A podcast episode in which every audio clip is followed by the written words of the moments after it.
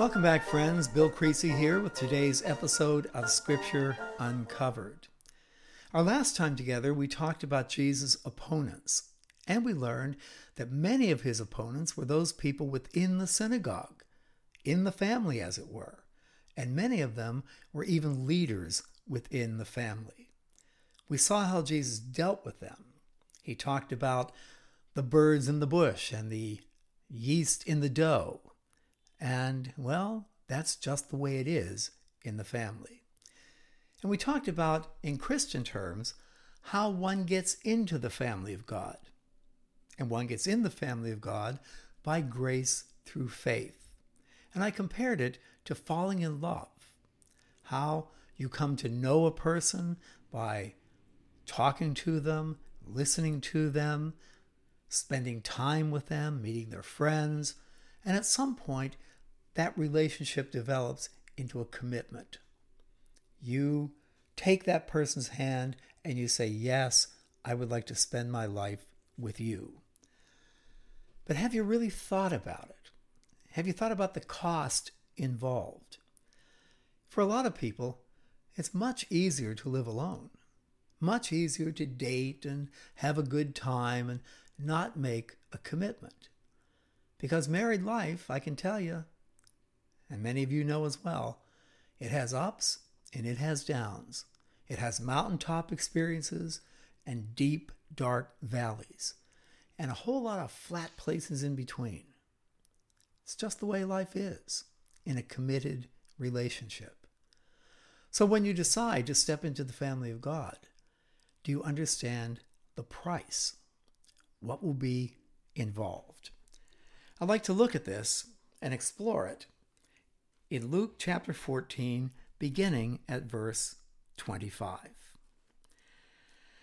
Now, large crowds were traveling with Jesus, and turning to them, he said, If anyone comes to me and does not hate his father and mother, his wife and children, his brothers and sisters, yes, even his own life, he cannot be my disciple.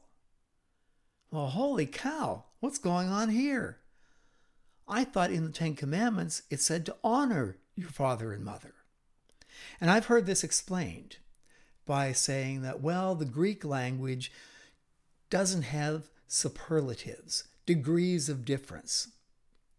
But it does. Ancient Greek, especially, is a very nuanced language. And it does indeed have comparatives and superlatives and degrees of difference. So, what's happening here? Jesus is using a very common rhetorical strategy of hyperbole. Hyperbole. That is, making an extreme statement to make a point. Obviously, you're not to hate your father and mother, your brothers and sisters. But what he's saying is, I have to come first before anyone else. You have to have me first. Are you willing in your life with Christ to place Him first. Some time ago, many years ago now, my personal life went completely off the rails. Completely.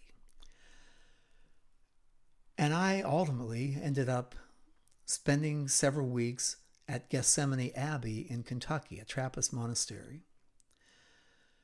And I befriended one of the monks, Brother Luke, and he told me, you know, Bill, you you really need to deal with this.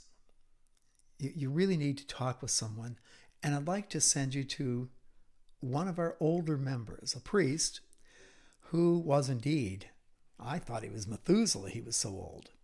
But I did meet with him, and I had confession with him, and he told me, you know, you know, Bill, you're a bright guy, but you have to have God first, your family second, your friends third, and your work fourth. And if they're not in that order, your life is going to be a train wreck. You had things in that order, and you let them get out of control and out of order. That's why you're here. And you know, he was exactly right. God first, family second, friends third, work fourth. That's what Jesus means by saying, If anyone comes to me and does not hate his father and mother, brothers and sisters, wife and children, and so on, even his own life, he cannot be my disciple. He must come first. And anyone who does not carry his cross and follow me cannot be my disciple. Anyone who's not willing to pay a price. We looked at Peter a podcast or two back, and Peter paid a price. He was crucified. In fact, all of the capital A apostles, as far as we know, except for John, died a martyr's death. Today, in our contemporary world, there are more Christian martyrs today than at any time in all of history. We don't see them, they're not part of our culture here in the United States, in California, and San Diego. But there are martyrs, hundreds of martyrs around the world. There's a price. Are you willing to pay it? If called to do so, are you willing to pay it? And it might not be that extreme. It might not be martyrdom, but it might be marginalization, being pushed off to the side, being thought a little strange. Suppose one of you wants to build a tower. Will he not first sit down and estimate the cost to see if he has enough money to complete it? You want to get into this family? You know what you're getting in for? In the Roman Catholic Church, we have a program called the RCIA, uh, the Rite of Christian Initiation for Adults. And if someone wants to become a Catholic, you may well be a Christian, perhaps from another denomination, but if you want to be a Catholic, it's a year long program. We want you to know what you're getting into here. Are you sure you want to do this? I remember early on when I first began teaching the Bible, I needed to know more about Judaism.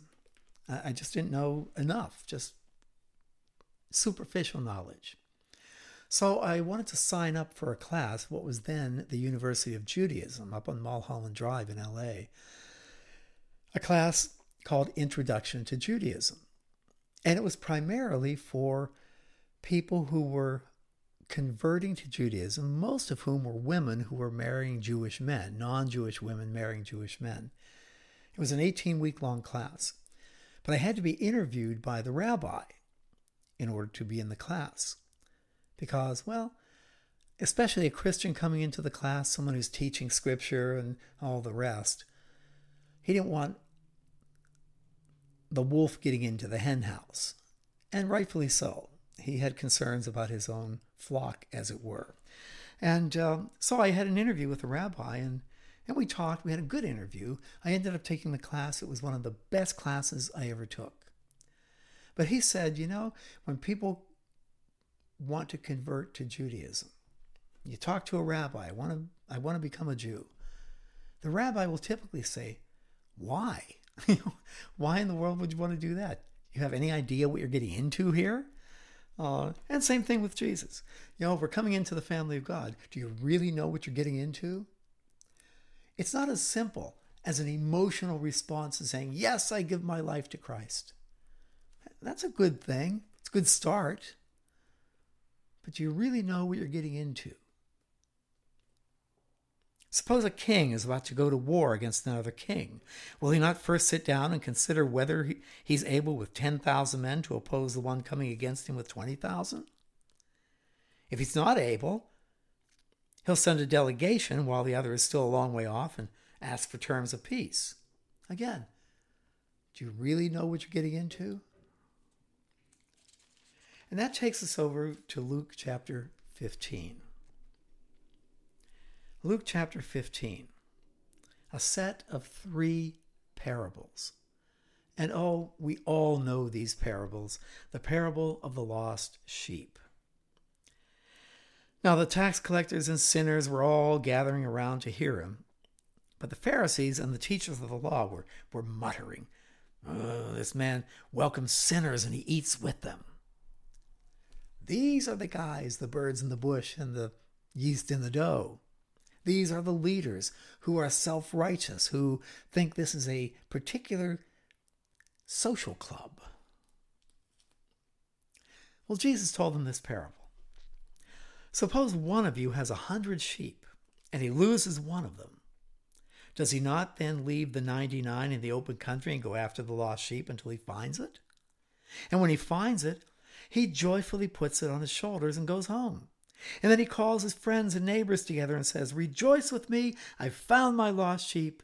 I tell you that in the same way there'll be more rejoicing in heaven over one sinner who repents than over 99 righteous people who don't need to repent. Those in the family of God. The first step into the family of God is recognizing that you're in that condition of sin, alienated, separated from God. And as we've noted, the job of the Holy Spirit is to hold up the mirror of reality and convict you of that, of the reality of that sin, of the reality of the holiness of God and the reality of a desperate need for a Savior. If you think you're just a wonderful fellow or a wonderful gal, and the church would just open its arms to have you in it, you're going in it for the wrong reason, and you haven't even begun to count the cost. Suppose a woman has 10 silver coins and loses one. Does she not light a lamp, sweep the house, and search carefully until she finds it? And when she finds it, she calls her friends and neighbors together. Rejoice with me, I've found my lost coin. In the same way, I tell you, there, there is rejoicing in the presence of the angels of God over one sinner who repents, over one person who recognizes their desperate need for a Savior, who responds to God's grace by faith and steps into the family of God understanding the full cost of doing so. Just like in a marriage, if you don't understand that cost, the marriage won't last very long. And now, the third parable. I think everybody's favorite. Jesus continued There was a man who had two sons. The younger one said to his father, Father, Give me my share of the of, of the estate. So he divided his property between them. Now, this is unheard of. Picture the scene a beautiful countryside with a house gated, a long driveway winding up to a big, beautiful house, acres upon acres of fertile fields and workers in the vineyard and in the, in the fruit groves. The Father is a good Father. He provides a good life for his children and his workers. He provides wages, any help they need, great benefits. He's a good person to be with. Now think of the son. He had two sons, one of whom was very faithful, who did his job, who respected his father, who did everything his father asked, who was there, a disciple who was on time every day for everything. And he had a younger brother who was a complete ass. He was disheveled. He was dirty. He was covered in tattoos. He cursed all the time. He ran around being rowdy. And he said, I hate it here. I hate my father. I hate my brother. I hate this whole damn life. I am sick of it. I am out of here. And I want my inheritance right now. I deserve it. I'm in the will. I'm a son. if I were the father and he was standing in my library, I'd tell him, make sure the door doesn't hit you on the way out. But this father got out the checkbook and he wrote a check for the son's inheritance. Now, not long after that, the younger son got together all he, all he had, set off for a distant country where he squandered his wealth in wild living.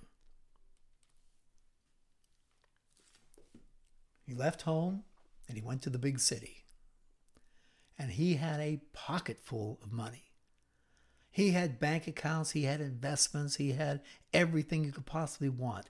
And then he began to throw that money around. He began having parties and and going out with questionable women and spending tons of money on trinkets.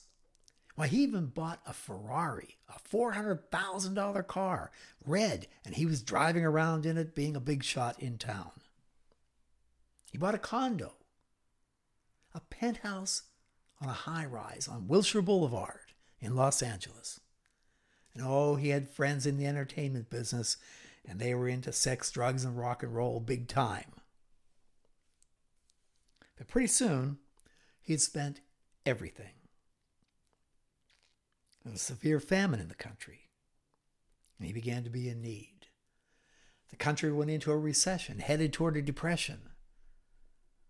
Businesses were shutting down. COVID 19 spread across the land. And he lost everything. So he went and hired himself out to a citizen of that country who sent him to his fields to feed pigs. Now, what a horrible job for a nice Jewish boy feeding the pigs.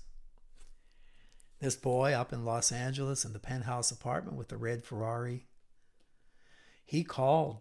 He called his friends. He needed help. But you know, it was funny. Every time he called one of his big shot, big shot friends, the receptionist said, I'm sorry, he's not in now, but he'll be happy to call you back. And nobody ever called him back. Finally, he had to take the lowliest of jobs a job, a humiliating job. And he got paid minimum wage, if that. And he longed to fill his stomach with the pods the pigs were eating. No one gave him anything. He'd pour that bucket of pig slop in the trough, and he was a second away from eating it himself. Finally, when he came to his senses, he said, How many of my father's hired men have food to spare, and here I am in, in this pig pen, starving to death? My father's taking care of his workers. They're, they're living just the way they always did. I'll, I'll go back to my father. I'll, I'll say to him, Father, I, have sinned against heaven and earth and against, against you, and I'm no longer worthy to be called your son. Just make me one of your hired men. So he got up to go to his father, and all the way walking back home, he had raggedy clothes. He was filthy, smelled like a pig hair down to the middle of his back. He hadn't had a haircut or a bath in months.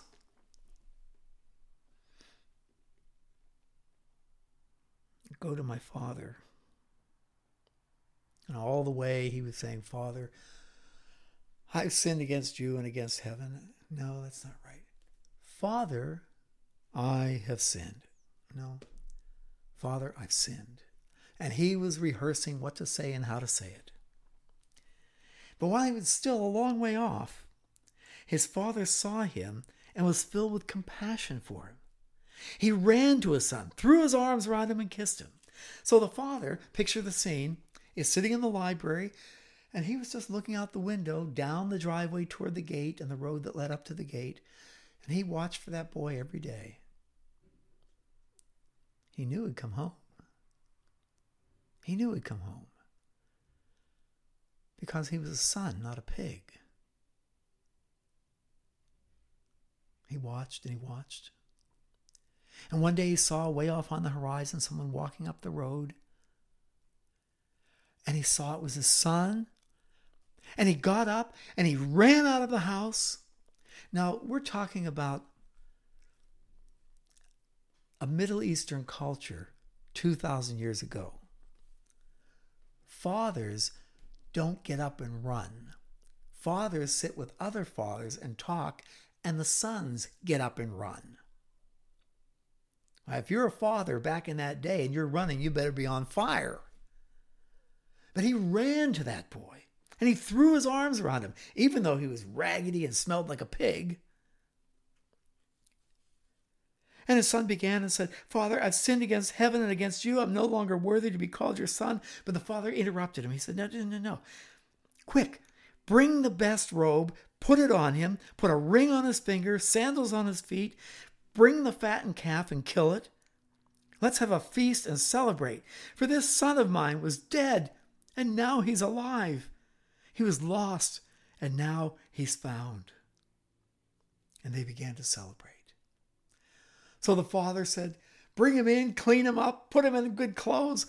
We'll celebrate. Meanwhile, the older son was out in the field. And when he came near the house, he heard the music and the dancing. He called a servant and said, what, What's going on? Oh, your brother came home. He's back, and your father killed the fattened calf, and they're having a big celebration. The older brother became angry. He refused to go in. So his father went out, he pleaded with him, but he answered his father, No, look, all these years I've been slaving for you and never disobeyed your orders. I have done everything you asked me to do. I've done nothing but honor you all my life. You never gave me even a young goat so I could celebrate with my friends. And now this miserable, lousy, wretched brother of mine comes home after squandering half the estate, after disgracing you and me and our whole family. And now you celebrate? What the hell's wrong with you? My son, the father said, you are always with me, and everything I have is yours. But we had to celebrate and be glad because this brother of yours was dead. And now he's alive. He was lost, and now he's found. I, I, I weep every time I read and teach this story. I'm sitting here in my library at my recording studio, and behind me I have Rembrandt's portrait of the prodigal son. It's been on my wall for years because I know that boy. I began with a confession that I went off the rails back in the 80s. That God brought me back. I was the prodigal son. I'm sure many of you were too a prodigal son, a prodigal daughter. It's important when we step into the family of God and we understand the responsibilities of being in the family. We understand the cost of discipleship. But then something goes haywire, we go off the rails. Happens quite often. But God doesn't kick us out of the family. If we want to, if we want to walk out, He'll allow us.